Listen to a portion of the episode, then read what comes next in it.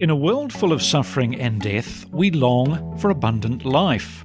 Hello, and welcome to the God Story podcast. I'm Brent Siddle, and our very special guest on the show this time is uh, Jeff Brannon, Professor of Biblical Studies and Chair of the Biblical Studies and Christian Ministries Department at Belhaven University in Mississippi, in the States. Jeff is the author of a new InterVarsity Press IVP book called uh, The Hope of Life After Death A Biblical Theology of Resurrection, and it's published in their Essential Studies in Biblical Theology series. And biblical theology, if we remember from previous episodes, folks, is uh, the idea of putting the whole Bible together and seeing how uh, the New Testament fulfills the Old and how the Old Testament prefigures the New. And with all that in mind, we greet our stateside guest, Jeff. Hi, welcome to the show. Thanks so much. It's great to be here with you. Thanks, Brent, and really excited to be with you today. Well, I'm excited about it because it's. I think this is a really excellent um, biblical theology of the resurrection, and it's a subject that we don't often think about in terms of the whole of Scripture. So, um, many of us have an understanding of Jesus' sacrificial death on the cross, don't we? But what I wonder is the importance of Jesus' resurrection, and have we not downplayed, but have we underplayed the importance of Jesus' resurrection? Do you think? Yeah, Brent, uh, that's a, that's a great question. And as I talk about um, in the book in a couple of places, this is really what kind of got me thinking about this whole topic. I had a seminary professor that um, challenged us in an introduc- introductory theology class, and he said, you know, most Christians could speak at length or could give a theology of the atonement of Christ's sacrificial death, could um, could speak about that, but uh, uh, although Christians could speak about that at length or have a, a, developed theology of Christ's sacrificial death, they could say very little about um, the importance of Christ's resurrection from the dead. Most people just talk about that as like in an apologetic sense of like proving who Jesus is. Jesus raised from the dead. Now you should listen to Jesus, that sort of thing, or now you should believe what he uh, what he says. But there are some interesting, uh, some really interesting verses, some some striking verses. Well, first of all, let me mention that when my seminary professor said that, it was um, I thought to myself, "This is me." Like I, I can I can articulate the importance of Christ's death on the cross, but if someone asked me what the importance of Christ's resurrection from the dead, I'm not sure what I would say. Then you have these interesting verses, um, especially the Paul writes. He says, "If Christ has not been raised, your faith is futile. You're still in your sins." Uh, 1 Corinthians 15, 17, and then um, Romans 4, 25 he, speaking of Christ, was delivered over to death for our sins and was raised to life for our justification. So, Paul, who all the time is connecting forgiveness of sins with Jesus' death on the cross, is also connecting it with Jesus' resurrection and um, and then justification uh, with resurrection as well. And so, this kind of really got me started um, along these lines, thinking along these lines of resurrection. Yeah, we'll come on and talk about how resurrection is linked to justification later in the show, if, if we may. But yeah. we, better, we better start off by setting the scene. What do we actually mean by resurrection? Yeah, so um, I think you know what I try to show um, in this book um, is how uh, resurrection unfolds uh, in the Bible. Um, so the way I define it is something to this effect. Um, I had to come up with the definition. I said something to this effect of God's uh, God's act to raise believers to a glorified and bodily uh, resurrection in the new creation. Now that's going to emphasize kind of the final fulfillment of resurrection. Um, but we're going to see how resurrection unfolds in different ways in the Bible. But essentially, I think what we can talk about is um, God creates uh, humanity for life. This is what we see at the very beginning, Genesis 1 and 2. God is the author of life, He gives life, He creates humanity for life. Death is the result of sin. Um, but then when God gives this promise of redemption in Genesis 3:15, um, sin and death are going to be conquered. So with resurrection, we see how God's life-giving purposes are going to be redeemed and fulfilled for his people in the lives of his people. Yes, this idea of new creation, that we're resurrected for life and a new creation is vitally important, isn't it? Because many of us, and I know myself yeah. included for many years, thought when I die, I'm going to be with the Lord in heaven. Yeah. But uh, I didn't fully understand or realize the importance of life in a new creation. Yeah, that's that's right. And you know what I talked about in the book as well is that was really the other impetus. I mentioned the one thing about my curiosity about the importance of Jesus' resurrection from the dead, but also this notion of what eternal life will be like. Uh, I'll be honest, when I grew up, I remember I grew up in the church and so forth, and my kind of notion of eternal life was kind of going up into heaven and floating around on the clouds and so forth, and maybe playing harps or something like that. And I would feel so guilty because I would think, oh my gosh, that seems so boring. And I really don't want Jesus to come back yet, or I don't want this eternal life because it seems boring to me. And then when I got um, this picture of, of the, the biblical picture that all of who and what God created us to be will be fulfilled in the new creation, a glorified bodily resurrection, reigning with Christ forever in the new creation. All all that's good having a greater fulfillment all that is sinful and evil being done away with. Then for the first time i was like well this is an eternity i can get excited about. Yes, I have uh, uh, had a dear uh, colleague, a clergy friend in England, who used to use the uh, analogy of, of resurrection and new creation. He, when he takes his little or took his little daughter to the park and swung her on a swing, she would fall off from time to time. And he always mm. said that in the new creation, in the resurrection body, I will be able to swing my daughter on a swing and she will not fall off. which I thought that's, was, that's right. That's right. I thought that was Indeed. rather lovely. Yeah. Indeed. Now, okay, so let's go right back to the beginning of the Bible. I guess most of us wouldn't expect to find uh, resurrection uh, mentioned in the early chapters of Genesis, but I'm wondering how the creation account in Genesis 1 does lay the foundation for the hope of resurrection. I think it does um, because we see God as the author of creation. God is the author of life. He is the one who gives life to humanity, and He holds out. You know, I kind of in, in my book I, I highlight things like this: that life is connected to, or the basis for life is a is a right relationship with God. So He creates us for a relationship with Him he creates us for life in his presence. So um, he gives uh, Adam and Eve and he commissions them um, to be his vice regents to reign over creation, but he also gives them a garden, the place of his presence, and uh, life is connected there. And he gives them a wonderful purpose to reign uh, over creation. And so life is connected with all these things uh, in the Genesis account. And um, these are good, life giving purposes that God gives to humanity. And that's really the foundation.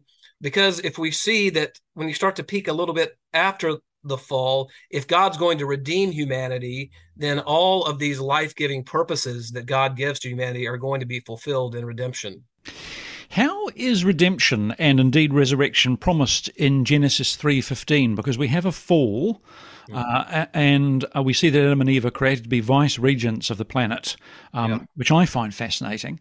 And so, how is redemption and indeed resurrection promised in Genesis? Yeah, I think it's I think it's implicitly promised. Again, if we kind of go back to this, that God creates us for a relationship with Him. He creates us to have life in His presence, and um, and He creates uh, and He creates us. He creates us for life. He creates us to reign and rule. So when sin comes into the picture, all of these things are broken. Our relationship with God is broken. Um, we're separated from God. We're alienated from God. We're driven out of God's presence. You see Adam and Eve being cast out uh, of the garden, and you have these cherubim that are guarding uh, the garden and so forth. So we're cast out of God's presence. And essentially, humanity at that point has given their allegiance to uh, themselves and to the word of the serpent. But when God gives this first promise, um, what I think we can see is if the offspring of the woman, who of course points to Jesus, and then and then all those who are allied with Jesus, um, is going to crush the serpent one day, then God's purposes are going to be fulfilled for humanity. So I I really, although it's implicit, I connect Genesis 3:15, which generally we just connect with the work of Christ, of course, correctly so, um, as also the first promise of resurrection implicitly, that because all of God's life-giving purposes that He gives to humanity will be fulfilled, will be redeemed with uh, Jesus coming to crush the head of the serpent, and then therefore those allied with uh, Jesus.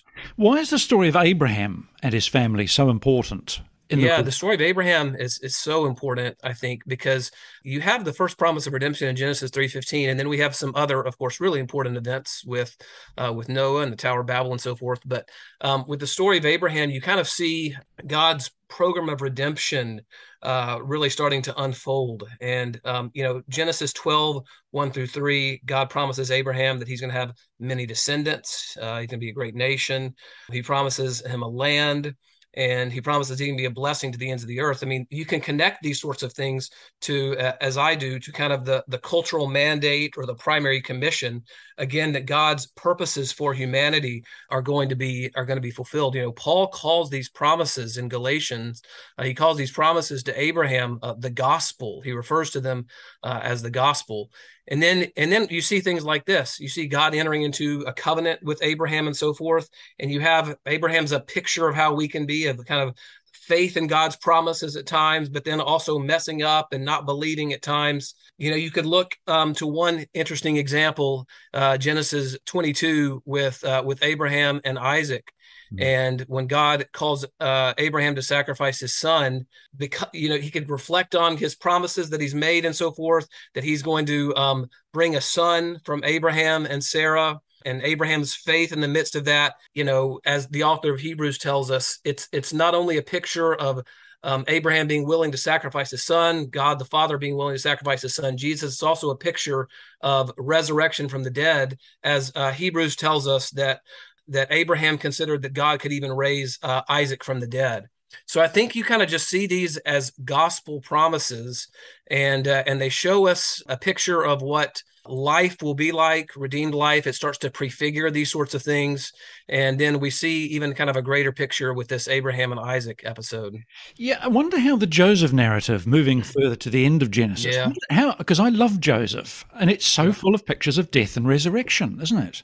Yeah, it is. I think that's right. And, you know, I think, uh, and one of the things I highlight in the book a little bit is this kind of move to Egypt and so forth. First of all, with um, you have with the story of Joseph, you have um, his brothers that are wanting to get rid of him. They're wanting, uh, they're wanting to kill him, and then they decide to sell him into slavery and to profit from it, and so forth. And then the book of Genesis closes with this: that you meant it for evil, but God meant it for good, the saving uh, of many lives. And so the I think the story of Joseph uh, highlights for us God's life giving purposes. And so all this, although it's not, then you get to like you know the uh, the uh, Exodus event in Egypt, um, you know, which is hundreds of years later after Joseph. Joseph gets us there, and you find uh, that Egypt is a place of death, and God is bringing His people Israel out of death, out of this place of death in Egypt, and wants to bring them into a place of His presence and the place of His life.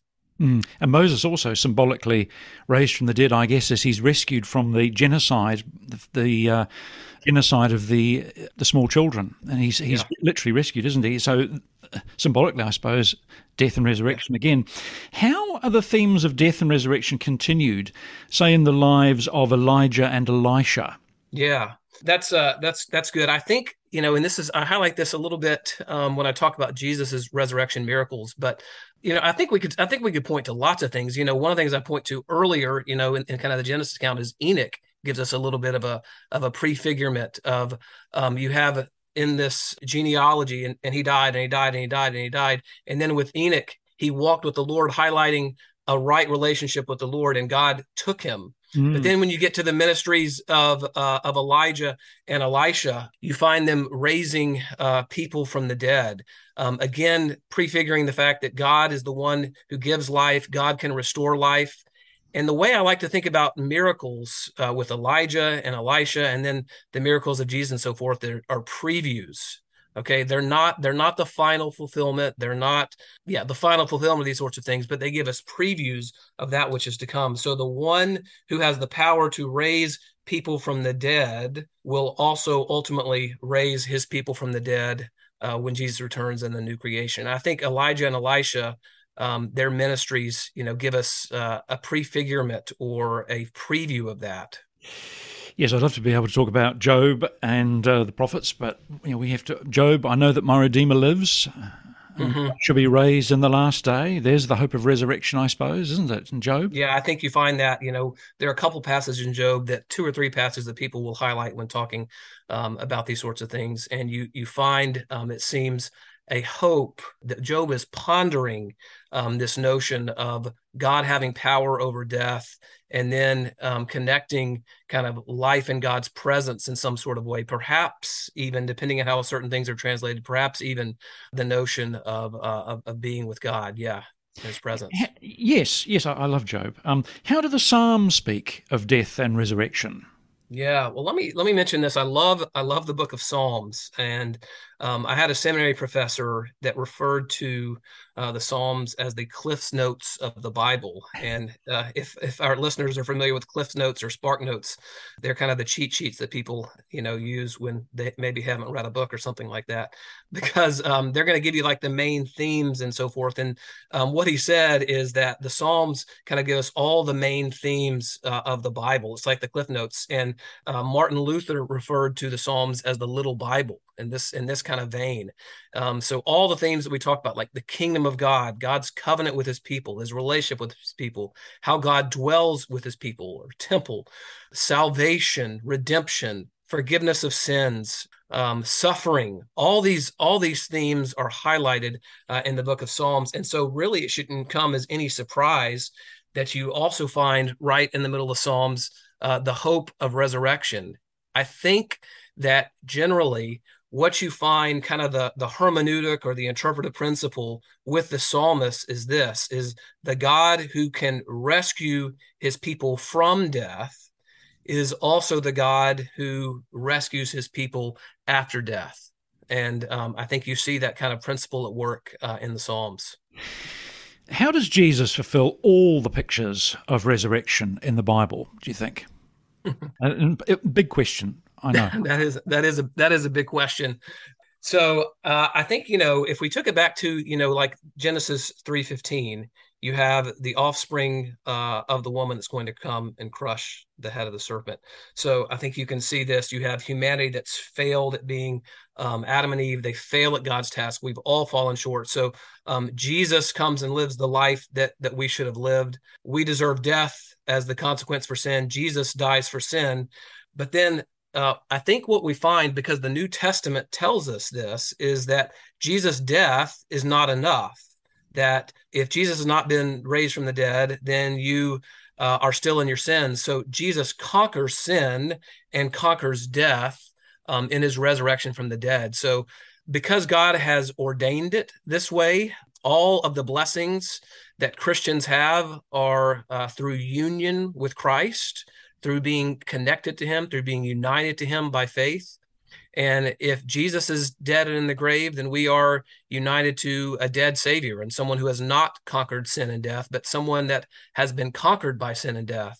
So I think you can see, you know, even from Genesis 3:15, um, I think you can see this that Jesus, um, in his perfect life and his sacrificial death and in his resurrection, all of these are essential for conquering sin and death if we wanted to connect some things to the Psalms, you know, which we've talked a, a little bit about, you know, um, I think uh, one of the most important passages in the Bible, Second Samuel 7, um, God's covenant with David. And what I always talk to people about is this is that from this point on in redemptive history, from 2 Samuel 7 on, the hope for God's people is always uh, in the line of David. It's always in the line of David. And so you have David in Psalm 16, who is um, it's really like a psalm of confidence, and he's pondering his relationship with the Lord, and he's expressing confidence confidence in his relationship with the Lord that the Lord can deliver him, and that there will be perhaps even this joy that extends beyond this life into God's presence after this life. Well, what you find is the New Testament authors um, in Acts 2, Peter preaches about this, and he says, that this is fulfilled in the final David uh, that's to come, in his resurrection from the dead, um, in his enthronement. This final anointed one, this final anointed one, did not experience death finally or see decay. His body didn't see decay, but God raised him from the dead. He's in God's presence. And um, so I think you see this hermeneutic of uh, 2 Samuel 7 and this forward looking notion um, in the Davidic covenant. And it even, you know, Peter even says that uh, David was a prophet and knew that God would place a descendant on his throne one day. So I think you can point to things like that. I think you can point to the Old Testament prophets. Uh, and so, forth. well, let me mention this Isaiah 52 and 53, uh, the song of the suffering servant, mm-hmm. where it's usually talked about, uh, rightly so, um, that this uh, servant will suffer for sin and be a sacrifice and atonement for sin. But at the beginning of the song and at the end, it also highlights the, um, I believe, the resurrection and enthronement of this suffering servant. So Jesus in his resurrection fulfills that.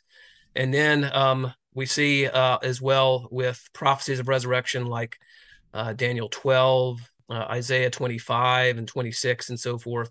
You have Jesus as the first fruits uh, of the resurrection. This is the term that Paul uses in 1 Corinthians 15. Yes, and so the resurrection really is the vindication of the Lord Jesus Christ, isn't it? In what sense? Because this is a fascinating part of your book that I thought was really, really important.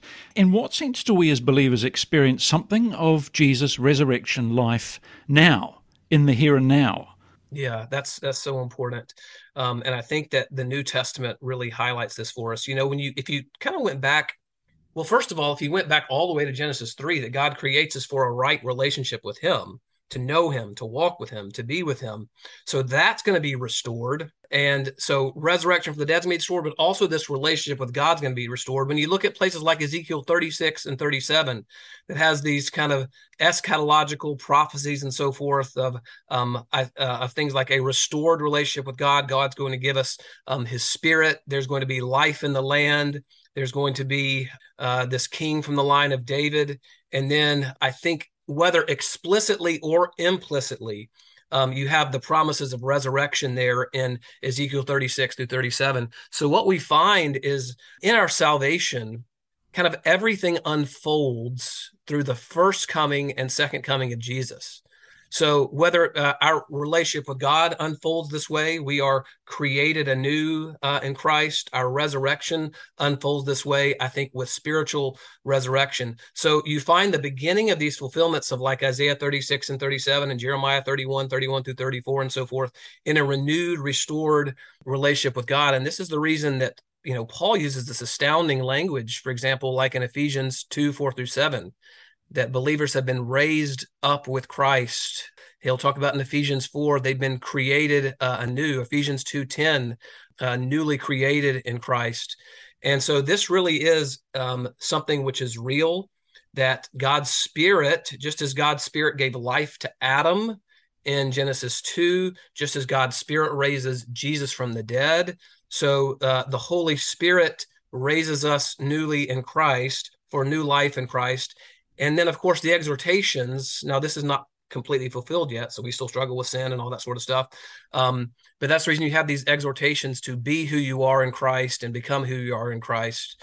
Um, I think it's Richard Gaffin that says that the whole of the Christian life can be described as resurrection life. And so, really, what Paul and Peter, like in First Peter two and so forth, um, they're what they're doing is encouraging us to live out who we are in Christ, newly raised to new life in Christ. One last question, or possibly two last questions. We've got time probably for a couple more. How will, the, how will the second coming of Jesus bring together all the themes of new creation and resurrection in the Bible? Do you think? Yeah, that's that's a great question. So I think again, you think back to to Genesis three fifteen, and God's creation purposes for His people will be fulfilled. So God creates us for a right relationship with Him, well that's begun to be fulfilled in, in justification and being reconciled to god through christ. But when we go to be with christ when jesus comes and we go to be with him um, we'll no longer sin Okay, so um, at that point, we will, um, as sometimes the reformers and other people have mentioned, um, we will uh, no longer be able to sin. Um, so we'll be, uh, we'll live with Christ, we'll dwell with Christ forever in the new creation, and um, the final fulfillment of kind of these new creation promises has to, it has to happen as we kind of live out this new creation life uh, in the new creation. God's presence with His people. There will be no temple, Revelation uh, the book of Revelation, the city, because the Lord God Almighty and the Lamb are the temple. So we will, the whole of the new creation will be God's temple and God's presence. So we will dwell with God. The tree of life uh, will be there um, uh, for the healing of the nations. Mm. And then, and then uh, we'll reign with Christ as He intended. Right now, it's um, if I believe if we're Christians, we reign with Christ in a sense that Christ has accomplished salvation, and when we die, we go to be with Him. But as you mentioned in your example, sometimes our daughter still falls off the swing. Um, the last few months, um, I a few months ago, I tore my ACL and meniscus playing basketball. Mm. So um, uh, the, the that's coming together. I've had I've had the um, the surgery and everything, and that's it's uh, kind of my um, healing's coming together pretty well and so forth. But that won't happen, and um, you know we'll no longer be subject to uh, to sin and death um, that will be newly raised in Christ, glorified, resurrected bodies. uh, reigning with Christ forever. So you think about, again, just God's creation purposes, all of these come to fulfillment uh, in the new creation. One last question, pastoral question, and uh, before we finish, Jeff. Yeah. How, do, how does the hope of resurrection sustain us all through the tragedies of this life? Thinking of death. Yeah, certainly. Um, I think that the hope of resurrection, number one, tells us that this life uh, is not all there is. You know, um, it's a challenge uh, for everybody. You know paul will highlight for us in first and thessalonians first thessalonians that with death um, we grieve. You know when when jesus um, his friend lazarus dies he he he grieves he cries he weeps. Even there's this notion of jesus getting angry at death there. So we grieve but our grief is not as in the rest of the world um, our, so this this notion that what we really really believe and must believe and must know that Jesus is coming back and there will be eternal resurrection life in the new creation. This is really what can help sustain us um, in the present. All right. If this life is all there is, Paul will say that we're we're of all people most to be pitied. But if there's something glorious beyond this, it's something that can sustain us through the trials and tribulations. I love the book of Revelation mm. because I, I, sometimes I summarize it like this. You know, you might get your head chopped off, but Christ uh, has overcome death. Revelation one eighteen. I am uh, I hold the keys um, to death and Hades, um, being raised from the dead. And this is the hope for us that even um, even through difficulties, even through trials, even through death, we have this hope in the sense of a firm and certain hope uh, that as believers will be with the Lord forever. Mm-hmm. I would highlight as well in the present, you know, what we talked about of this notion of resurrection life um, in the present, uh, what it means to live out um, our faith in Christ because we've been newly created in Christ. This is really what we're called to be: is to is to be who we are in Christ or to become who we are in Christ. And I love this passage in uh, Philippians three where you kind of see Paul, you know, kind of highlighting the goal. Um, he says is is this of, of resurrection that this is his this is his final hope. And I guess I would say that you know, without resurrection from the dead, God's promises, his plan of redemption, um, his program of redemption, our salvation um, is not complete. And so um, uh, all aspects are, of course, are important. Um, but this is going to be, you know, one of the final pieces of the puzzle that we uh, that will be fulfilled and that we experience. Indeed, Jeff Brennan. Jeff, thank you so much. Jeff is the author of this new IVP America book in their Essential Studies in Biblical Theology series called The Hope of Life After Death, a Biblical Theology of Resurrection. And it's fabulous. And if you want a really good, detailed um, understanding of the whole biblical survey of the theme of resurrection, this is the book to get hold of. Jeff, thank you so much for your time. Thanks so much. This was wonderful. Appreciate you letting me be with you. Oh, uh, thank you. No, it, it's it, it, was great. Thanks, and thanks to our creative team at Liquid Edge who sponsor this podcast and who take care of things behind the scenes. Jeff, thanks so much. We hope you've enjoyed this episode of the God Story podcast. To ensure you never miss an episode, please subscribe. And if you're enjoying the podcast, please take a moment to give us a rating and leave a review. This will help more people discover God's story for themselves. If you'd like to get in touch or learn more, please visit godstorypodcast.com. We'd love to hear from you. That's godstorypodcast.com.